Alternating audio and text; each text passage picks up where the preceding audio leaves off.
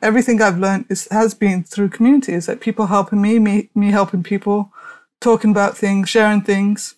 I honestly don't like use Google that much. I just like, you know, go to, to my people and ask for help. Welcome to Creative Elements, a show where we talk to your favorite creators and learn what it takes to make a living from your art and creativity. I'm your host, Jay Clouse. Let's start the show.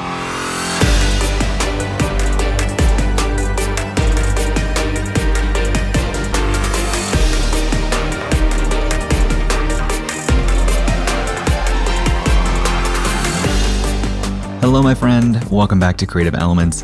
Thanks for hanging with me last week through a re airing of Amy Landino and a bonus episode. I was feeling a bit burnt out, as I told you, but I'm back today and for the foreseeable future with some great new episodes of the show. And I couldn't be more excited to let you know that right now I am recording this from my new home studio. Mallory and I have finally moved into our new home after a whole bunch of remodeling for the last month. At least I think that's the right term for what we did here. We painted six rooms in the house, we replaced the bedroom floors, we put up a board and batten accent wall in the bedroom, and we completely finished the basement. And let me tell you, my biggest takeaway from all of this is that I do not recommend trying to skim coat a ceiling. If you have textured ceilings and you're wondering how to get them smooth, skim coating is a method that basically puts a whole layer of joint compound, which is kind of like industrial grade spackle, on top of the texture. When it dries, you sand it and you put another layer up, basically repeating that process until the ceiling is completely smooth. We did all that in the unfinished basement here, and it was rough. Many hours, many days. But after painting the ceiling, repainting the walls down here, laying some baseboard, and putting in carpet, the new home office, the new studio for Creative Elements is ready to go. And hopefully that means even better audio for my recordings here. Carpet is a lot better than hardwood floors in terms of acoustics. Hardwood floors is what I had in the last home office, and the more the podcast has grown, the more seriously I take little things like this. And so I just wanted to give you a little behind the scenes look at the life of an indie podcaster. All right, enough about me.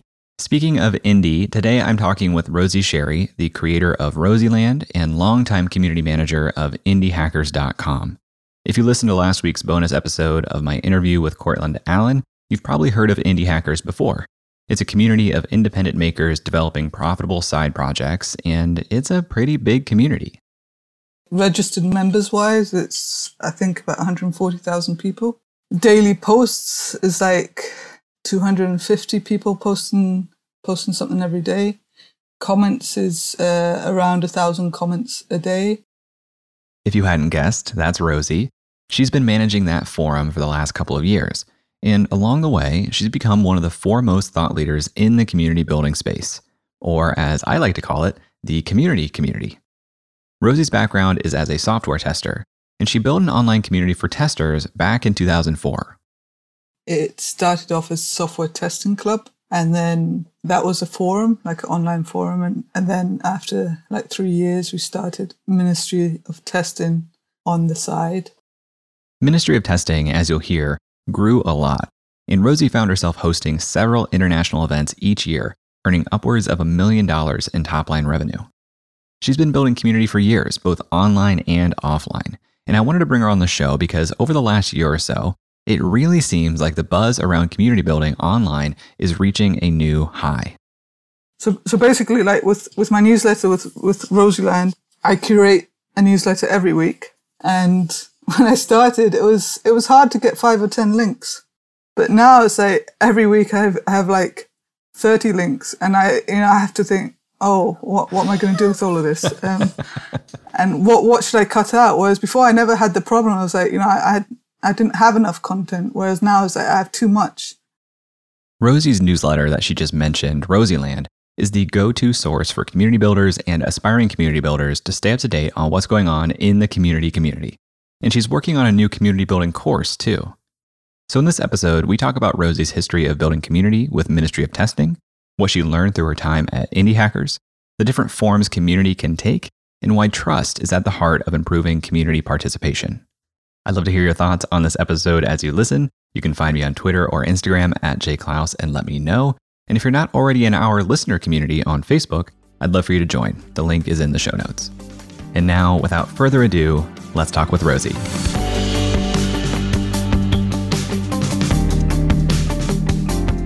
I started out in the industry as as a software tester, there just wasn't much around for software testers. So, I, and I just felt that there was some kind of opportunity to do something there. And I was quite kind of excited at the time with like Web 2.0 and lots of exciting things happening. And I always like loved experimenting with the next new tools. And at the time, there was this tool called Ning, um, which allowed you to like easily host an online forum. So I kind of used that as an excuse to start an, a community. And basically, it's like f- for testers at the time, the the only choice they had was very corporate kind of websites um, or conferences that were very expensive and like they were all like three days long and kind of out, outside of my personal budget. We're talking like you know at least one and a half k to attend, and I guess like you know when you're new, kind of new to testing or don't necessarily have a big salary, it's like any company won't fund that. It's kind of like a lot a lot of money. But on, on top of that, it's like everything was very kind of corporatey and salesy, and I was very much in this geeky world, this web world, and I was like, that that's not for me. There should be something better. So my f- focus from day one was always to figure out how how can I make testing more fun, and that kind of remains one of the core aspects of what Ministry of Testing has always been about. Is that how can we change industry in a fun and human kind of way? That's a really interesting mission statement to lead to. Well, I'll create a forum. So can you walk me through what you meant when you were thinking like, I want this to be more fun? Did you want that to be more fun for the individual on a day-to-day basis? Like in the work itself, were you trying to change the way the industry worked or are you just trying to make the job more enjoyable for people who are working it? I think it was a bit of everything, right? So traditionally testing is a very boring or can be perceived to be a very boring industry. And there weren't like interesting things that were, were being talked about, or that's what I felt. I was like, you know, it felt like it was like the same topics over and over again. And um, there's a strong bias towards certification, like questions to pass, you know, testing certification stuff. It was all just like, uh, you know, I felt like there had to be something better than this. But for me, like, I made the content of the forum fun by looking for new discussions to be had. So I generally took my kind of knowledge of testing and I looked just to more, I guess, trending topics or interesting things that were happening. And I tried to connect the two and, and, and talk about that as like, what does this mean for testing? Or uh, how would you test this? Or have you seen this new thing? And so, you know, stuff like that. So I was trying to be different from that, from that aspect. And then also, like the fun aspect is even though like my original logo attempts were, were you know, pretty lame. I always, you know, I, I got some monster type images, actually virus, a bit like COVID, uh, virus type images to represent the profile pic was like this this green virus kind of thing. Uh, it was just a stock image that I found, but it was different at the time because no one else, especially in the testing world, was doing that. So it's like this, this sort of fun image. All, all, all the other testing websites had, uh, you know, these corporate um, fake people in, in suits kind of pretending to do work. I made the promise to myself that I would never, ever kind of have any of those kind of images on our website. So yeah, I, I guess like a big goal was like there were certain things that I would never do. So it's like it's for me it was it was useful to have those boundaries. Like I'm never gonna do that. I'm never gonna have these corporate images. I'm never gonna talk about certification. You know, I'm never gonna XYZ, all these things that, you know, I just had boundaries. And I think that was probably helpful to direct the community in a way that ended up being, I guess, quite successful.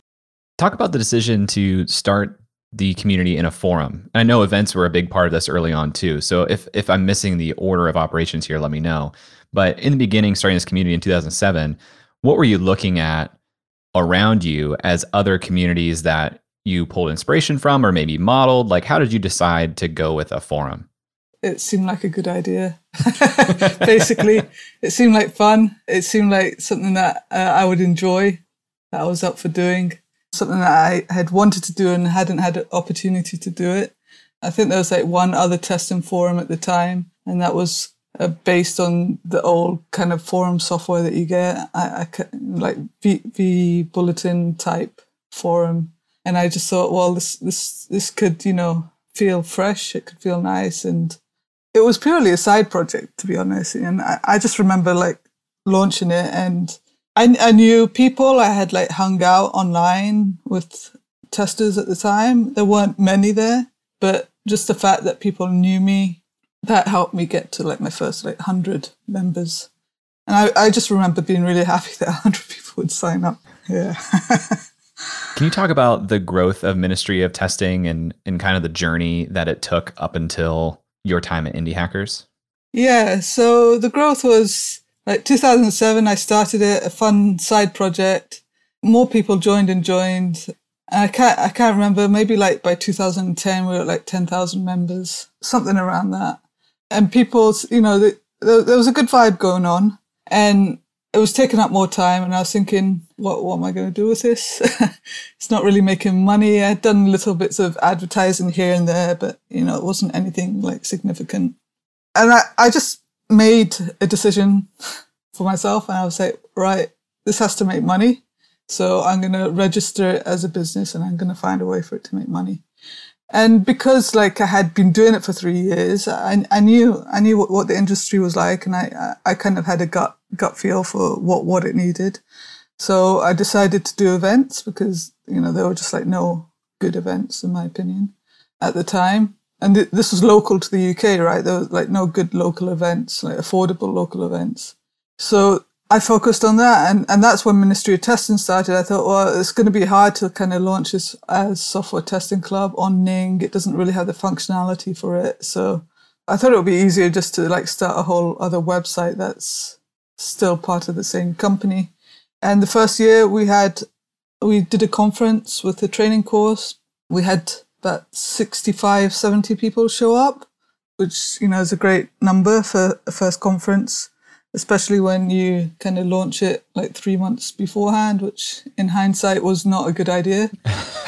it's a short turnaround for an yeah, event. Yeah, yeah, exactly. But you know, you live and learn. And yeah, I mean, the, the, I think what did it was the fact that we had lots of the people that had went to the conference had been in touch with each other online for years, but they had never met.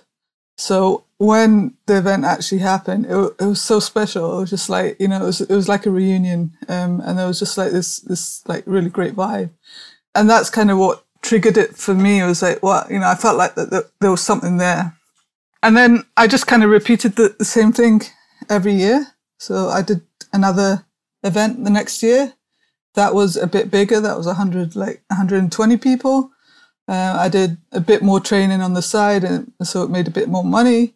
And then I did the same again the following year, and it was like 150, 160 people. So not massive growth. And I think it was like the four, fourth or f- fifth year, then people started asking, like, I think that was when I was selling out, like at the venue that we had, which was like 250 people. And we had like extended like pre training days as well. So that actually ended up being profitable enough for me, I guess. Actually, like more money than I had ever made. I think like, I guess like 2015 was, or 16, I think I did the in, Indie Hackers interview. I was, I was making like four or 500K or something. And it was mostly just me running it. Obviously that's not profit, that's cost, but still it was like 250, 300K. And I was just like, how did that happen? Um, I, I, didn't know what to do. I, I, I was like, I, I, didn't really like look at the money too much, and then like before I realized it, I was like, oh, all this money is adding up. So I, I'd actually d- started doing experimenting with like another event in the autumn. So like we had one event in the, in the spring, then I started experimenting with another one in the autumn, just to kind of keep things going and stuff.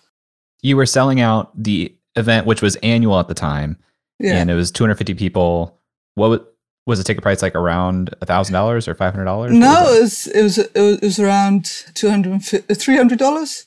So like 250 people, but then like on the day before it was training days, which were a bit more expensive. So that was like more like $500 per person. And then at the beginning of the week, we had like other training courses, which varied between like one and three days. Were you putting all of your time into this? Like, what did your, it's crazy to me to think about like, we're ramping up towards one big event in the year. Like, what does the entire year look like as far as how you're spending your time? To be honest, I don't even know.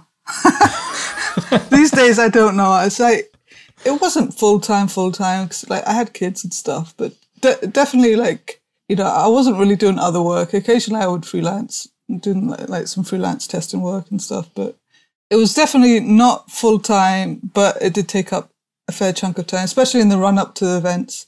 So you know, it's like preparing an event is like I ended up creating a rule where we had to have the lineup for the event six months before the date, the actual date.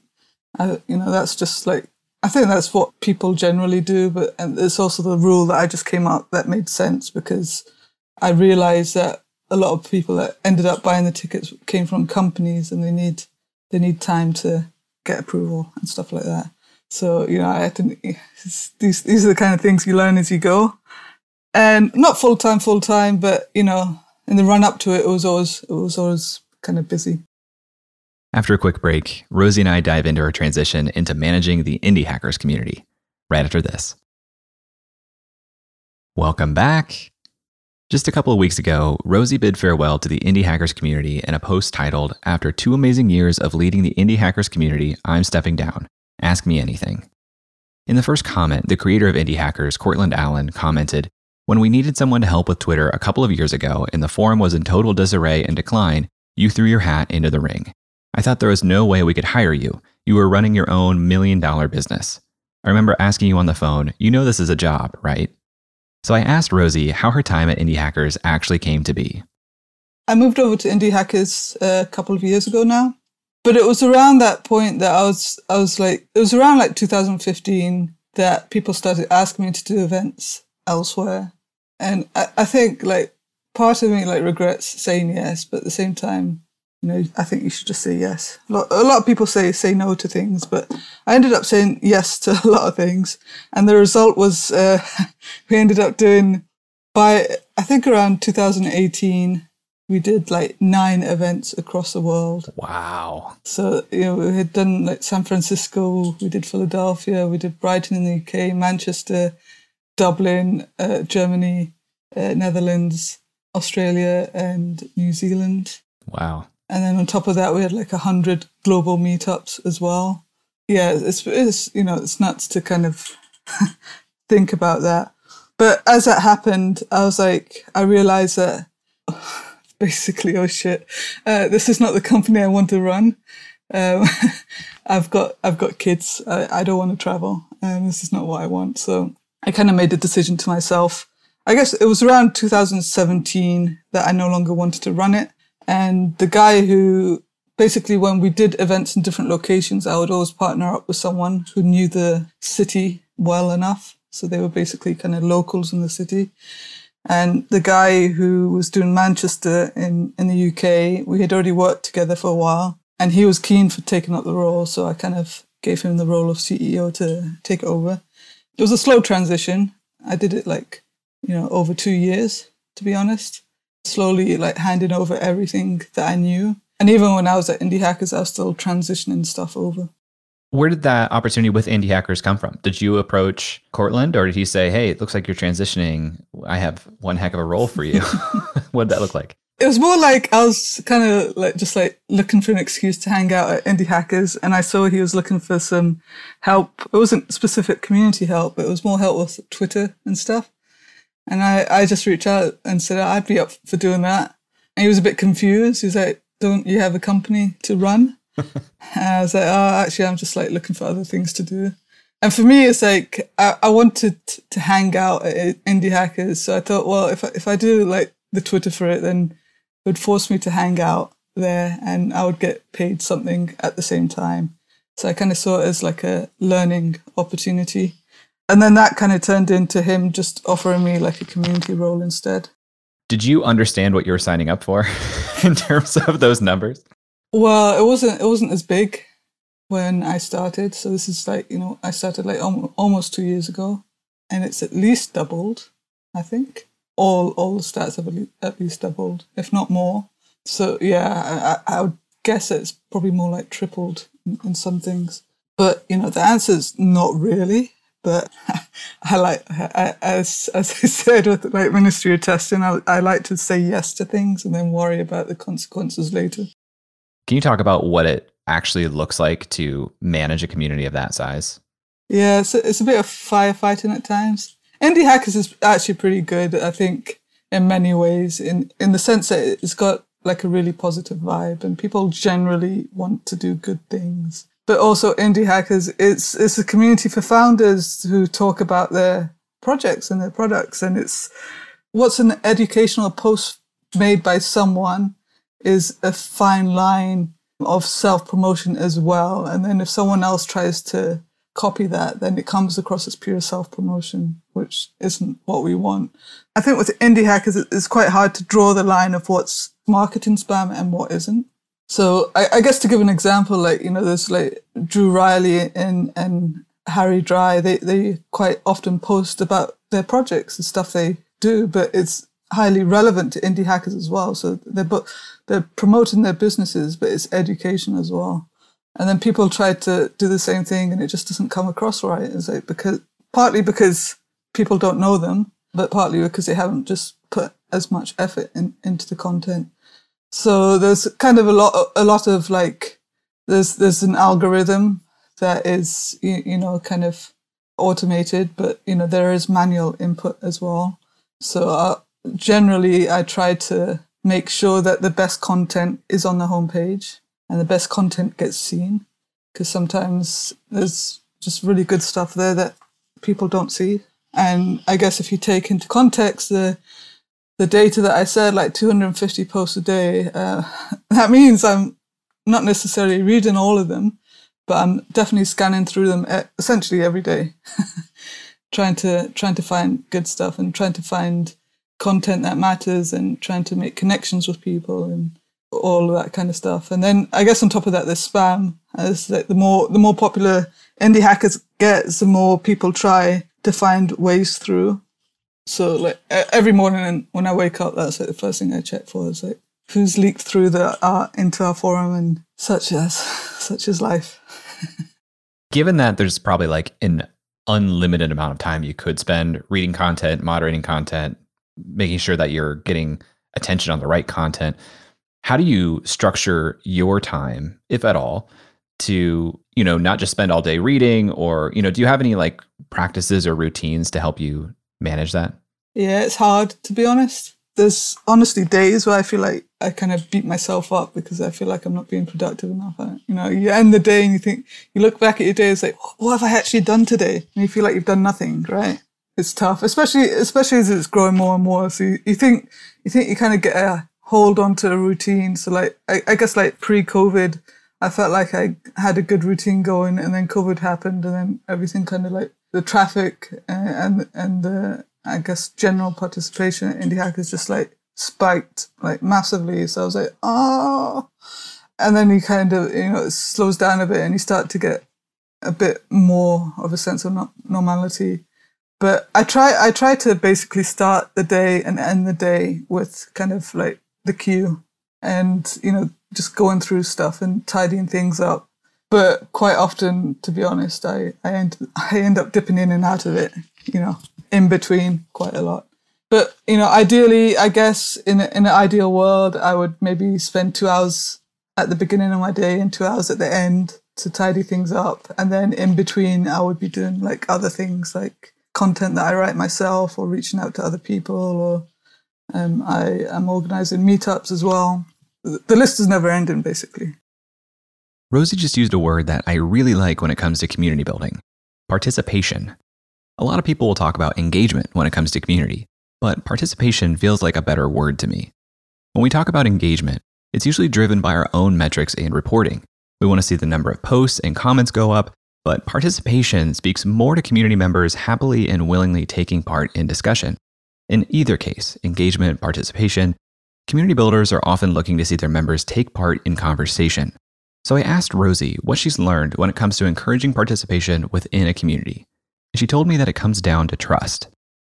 I, th- I think a lot of it is kind of setting up the, the environment, setting up like a community that like has trust, as an example, that that a community that kind of understands who you are, um, and that kind of talks talks your language. Obviously, it's like no community is going to be for everyone, but kind of trying to, I guess, trying to set the scene of what you want to see from the community and not necessarily, I guess, letting the community uh, maybe a bit controversial, but maybe not letting them have the full say in the way the conversations go. So you might like see conversations that you don't want to have as you know you know you don't think are, are great for the community, and you might decide to not have it seen as much stuff like that, or you might think that other things are important for the community and you might try to find you know reach out to people to encourage them to do things around certain themes or the, certain topics. It's hard because you know i think the world changes so fast especially now with, with covid.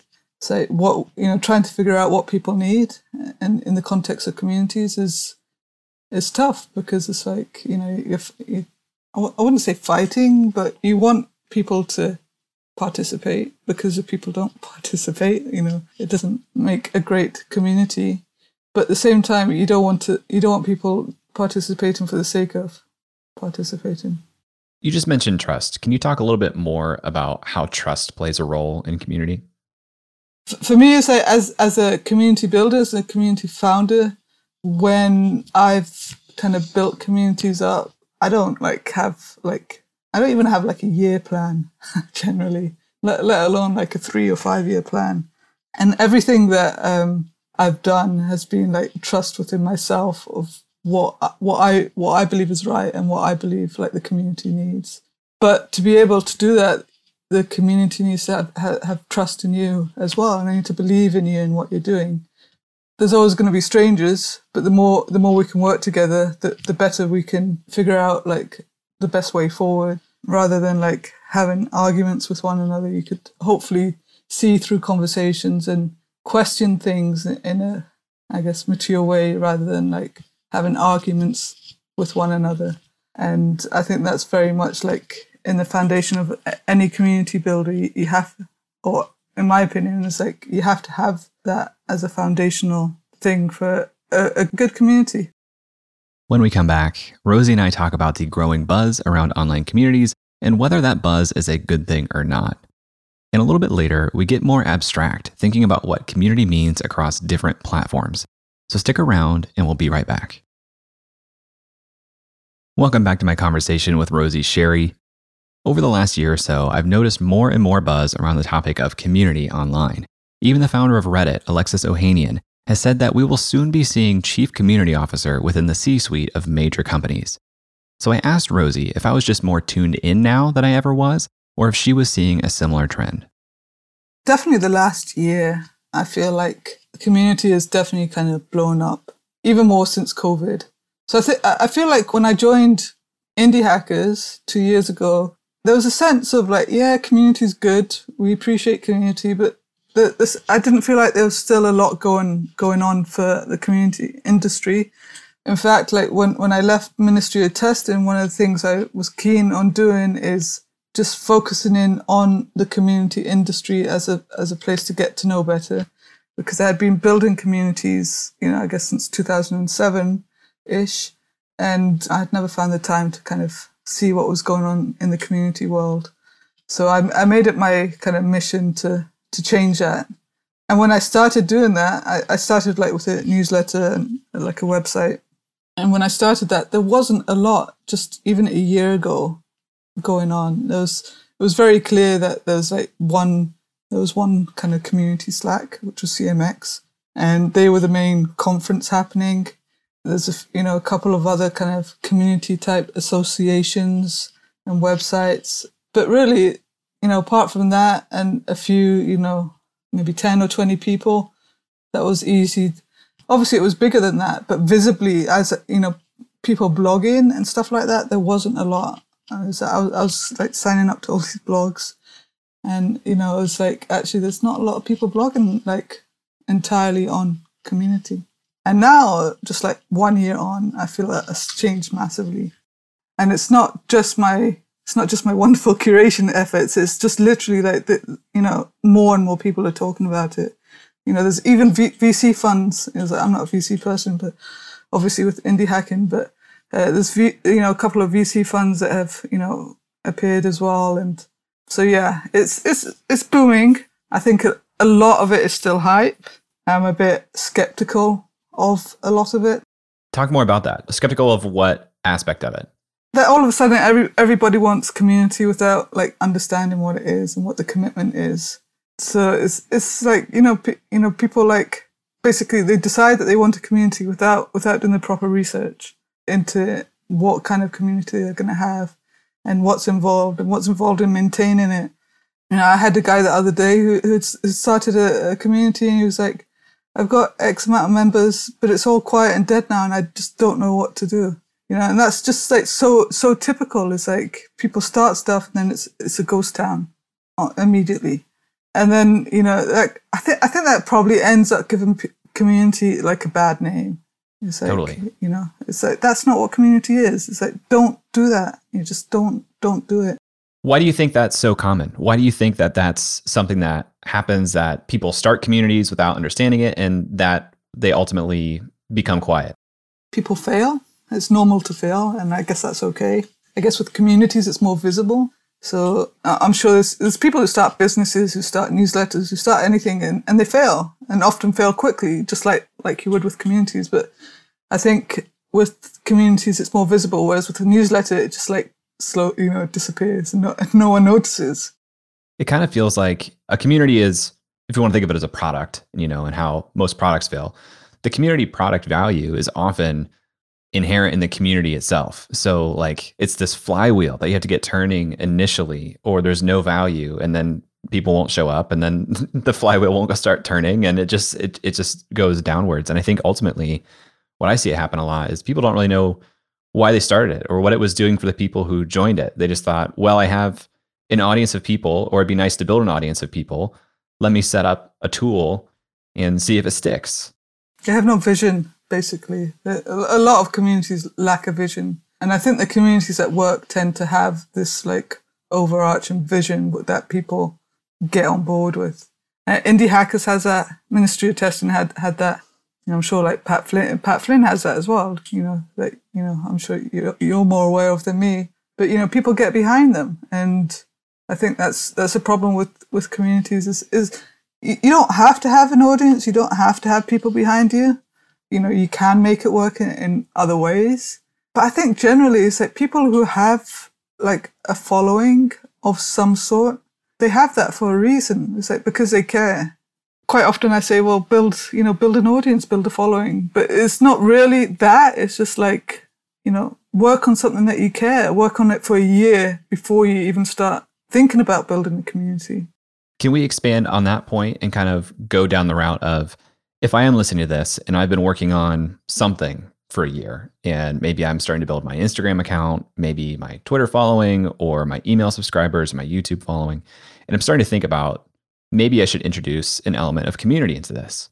What would you recommend people think through as far as like preparation or what needs to be true or what they should do to help get something kickstarted? I would say like don't use a community tool until you like absolutely have to until until it feels like so painful that what you're doing like does, doesn't work. I think I got away with it kind of like with Ministry of Testing because that was 2007 and you know it's a different world. But you, you can build you can build community you know through email list. You know there's nothing stopping you from you know having conversations, email conversations with people on your, your email list. You can you know ask a question at the end of every email asking people to respond. You can do, you know, I'm not a big fan of surveys, but you can do surveys or, you know, I've got a newsletter and then I, I invite people to meet up every week. So we have, you know, every week at the same time we meet up and I have like anywhere between one and six people showing up. That's, that's community to me. And it's very simple. You know, it's like talk to people and find ways to talk to people. We've got the internet. You don't need a community tool to, to talk to people. I feel like the the word community is used very flexibly for different situations. You know, if you're a, a SaaS company, you might use a community tool for your support articles and you refer to that as your community. If you are a creator and you're having these one-to-one conversations through newsletter responses, you can think of that as community. You can also have peer-to-peer community where the goal is connecting people to one another. Do you think about things in categorizations like that or do you have a more rigid definition of what community truly is? I don't really like defining what community is, to be honest. I don't think it helps. You know, to me it's just like people coming together over something that matters or something that they're interested in.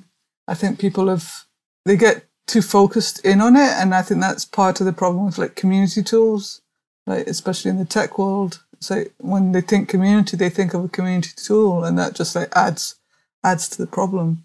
I quite often see comments saying, "Oh, social media is not community." And I'm like, "Well, it is if you treat it like one." You know, there's people you know gather over social media all the time. They find ways to do it. I think uh, you know you know you can use hashtags um, as an example. You can host AMAs.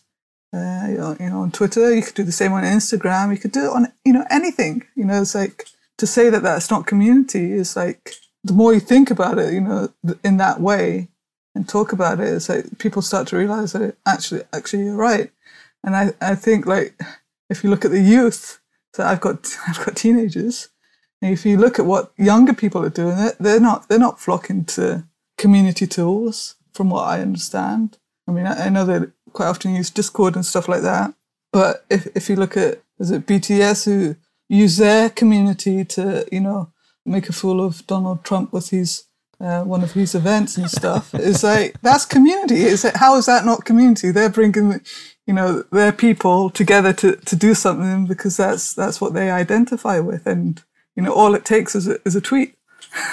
totally. I feel like, you know, the root word of community is commune or communal, which just basically means coming together. You know, you keep using this phrase coming together, and that's at the root of community. I've also seen you talk about community being a means of learning and education that people don't talk about enough. Can you talk about that a little bit?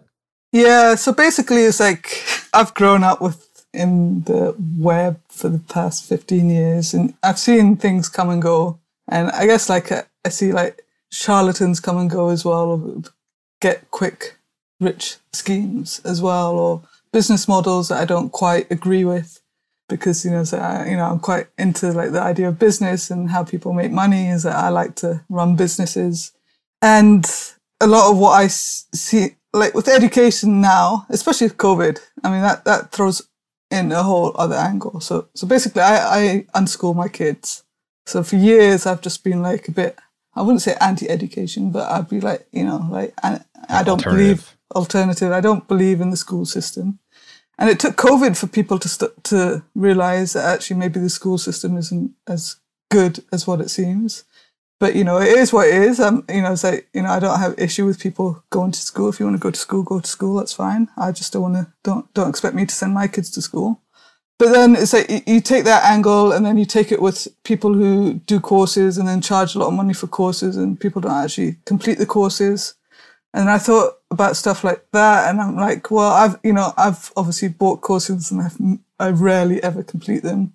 It's not necessarily the fault of the person who provides them, but it, it, it just makes me think: is, is is there a better way?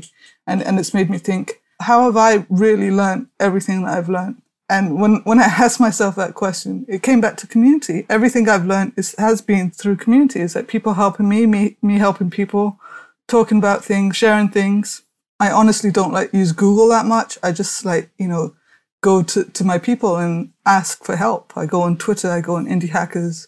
You know, previously it was like Ministry of Testing or, you know, I prefer to ask people questions rather than ask Google because the answers are always more interesting. And also more specific and tailored to yeah, you. Yeah. Because they yeah. can know that context. Yeah.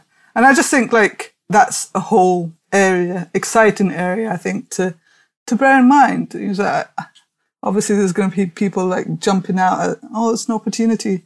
But, you know, I think it is, but, you know, I think people should like respect community with that in mind. It's like, you know, I, I tweeted, was it yesterday about uh, marketing and sales? It was just like a open-ended question and I haven't actually commented on any of the responses. But, you know, it was about has marketing and sales ruined communities? Because, you know, from my experience, that's quite often the case that people come in just trying to promote their products or companies come in trying to advertise and then they want to control like what often what's like said or isn't said or what's what gets communicated or if there's a competitor there they might get upset and you know stuff like that.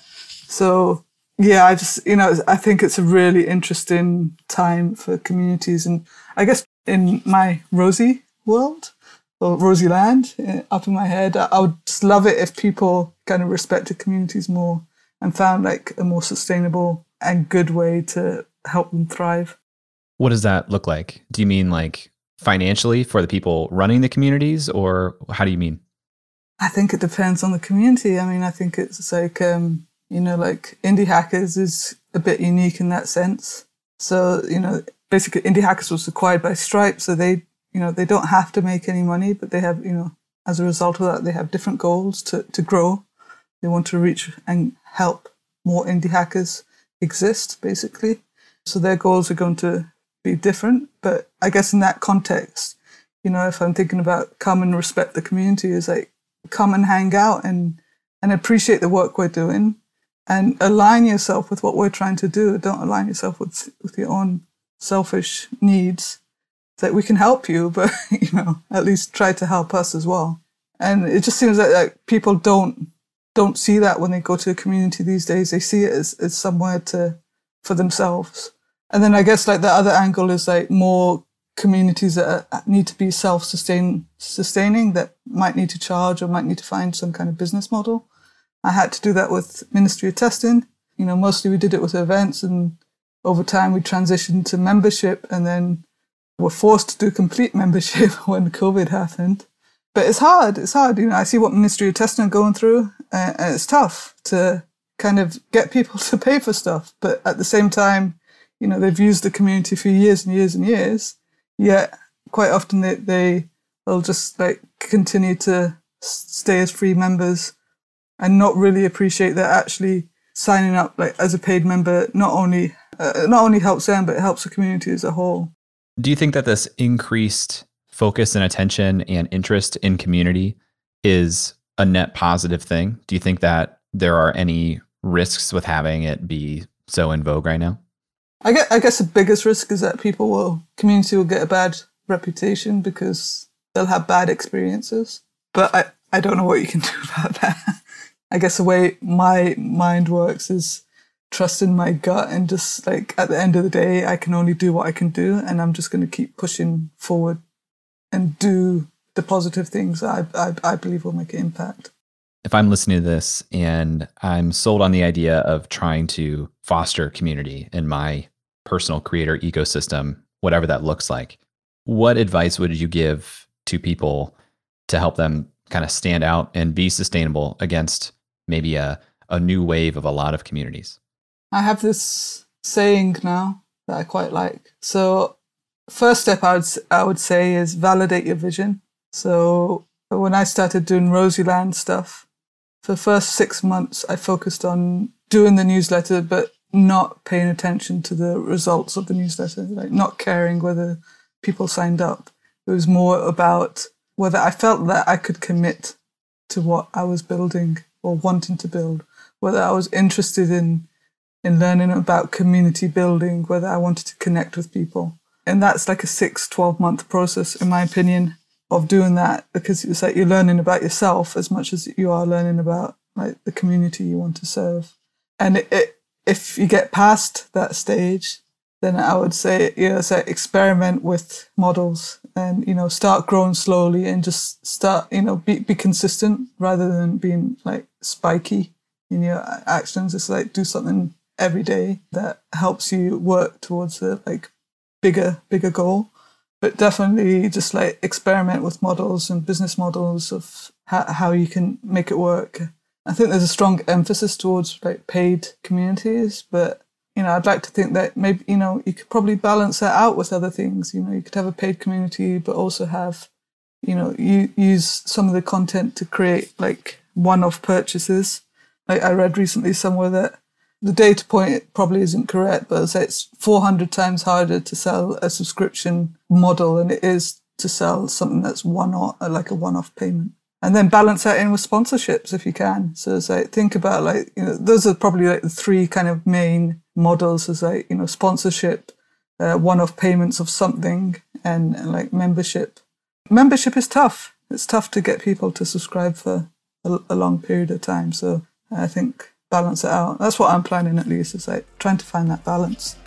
What if we take a page out of Ministry of Testing's book and, and do nine global events in a year? Don't do that.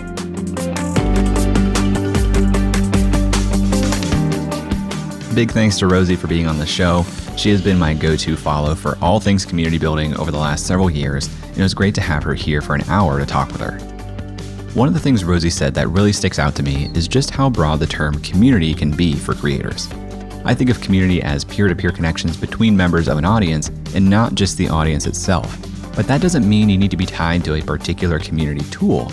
As Rosie said, you can create community on Twitter, Instagram, or all kinds of places. And when you're able to serve as that bridge between two people, that's a powerful bond that you've created to other members of your audience too. You can learn more about Rosie and her work at Rosie Sherry on Twitter or at rosie.land. Links to both are in the show notes. Thanks to Rosie for being on the show. Thank you to Emily Clouse for making the artwork for this episode. Thanks to Nathan Todd Hunter for mixing the show and Brian Skeel for creating our music. If you like this episode, you can tweet at Jay Clouse and let me know. And if you really want to say thank you, please leave a review on Apple Podcasts. Thanks for listening, and I'll talk to you next week.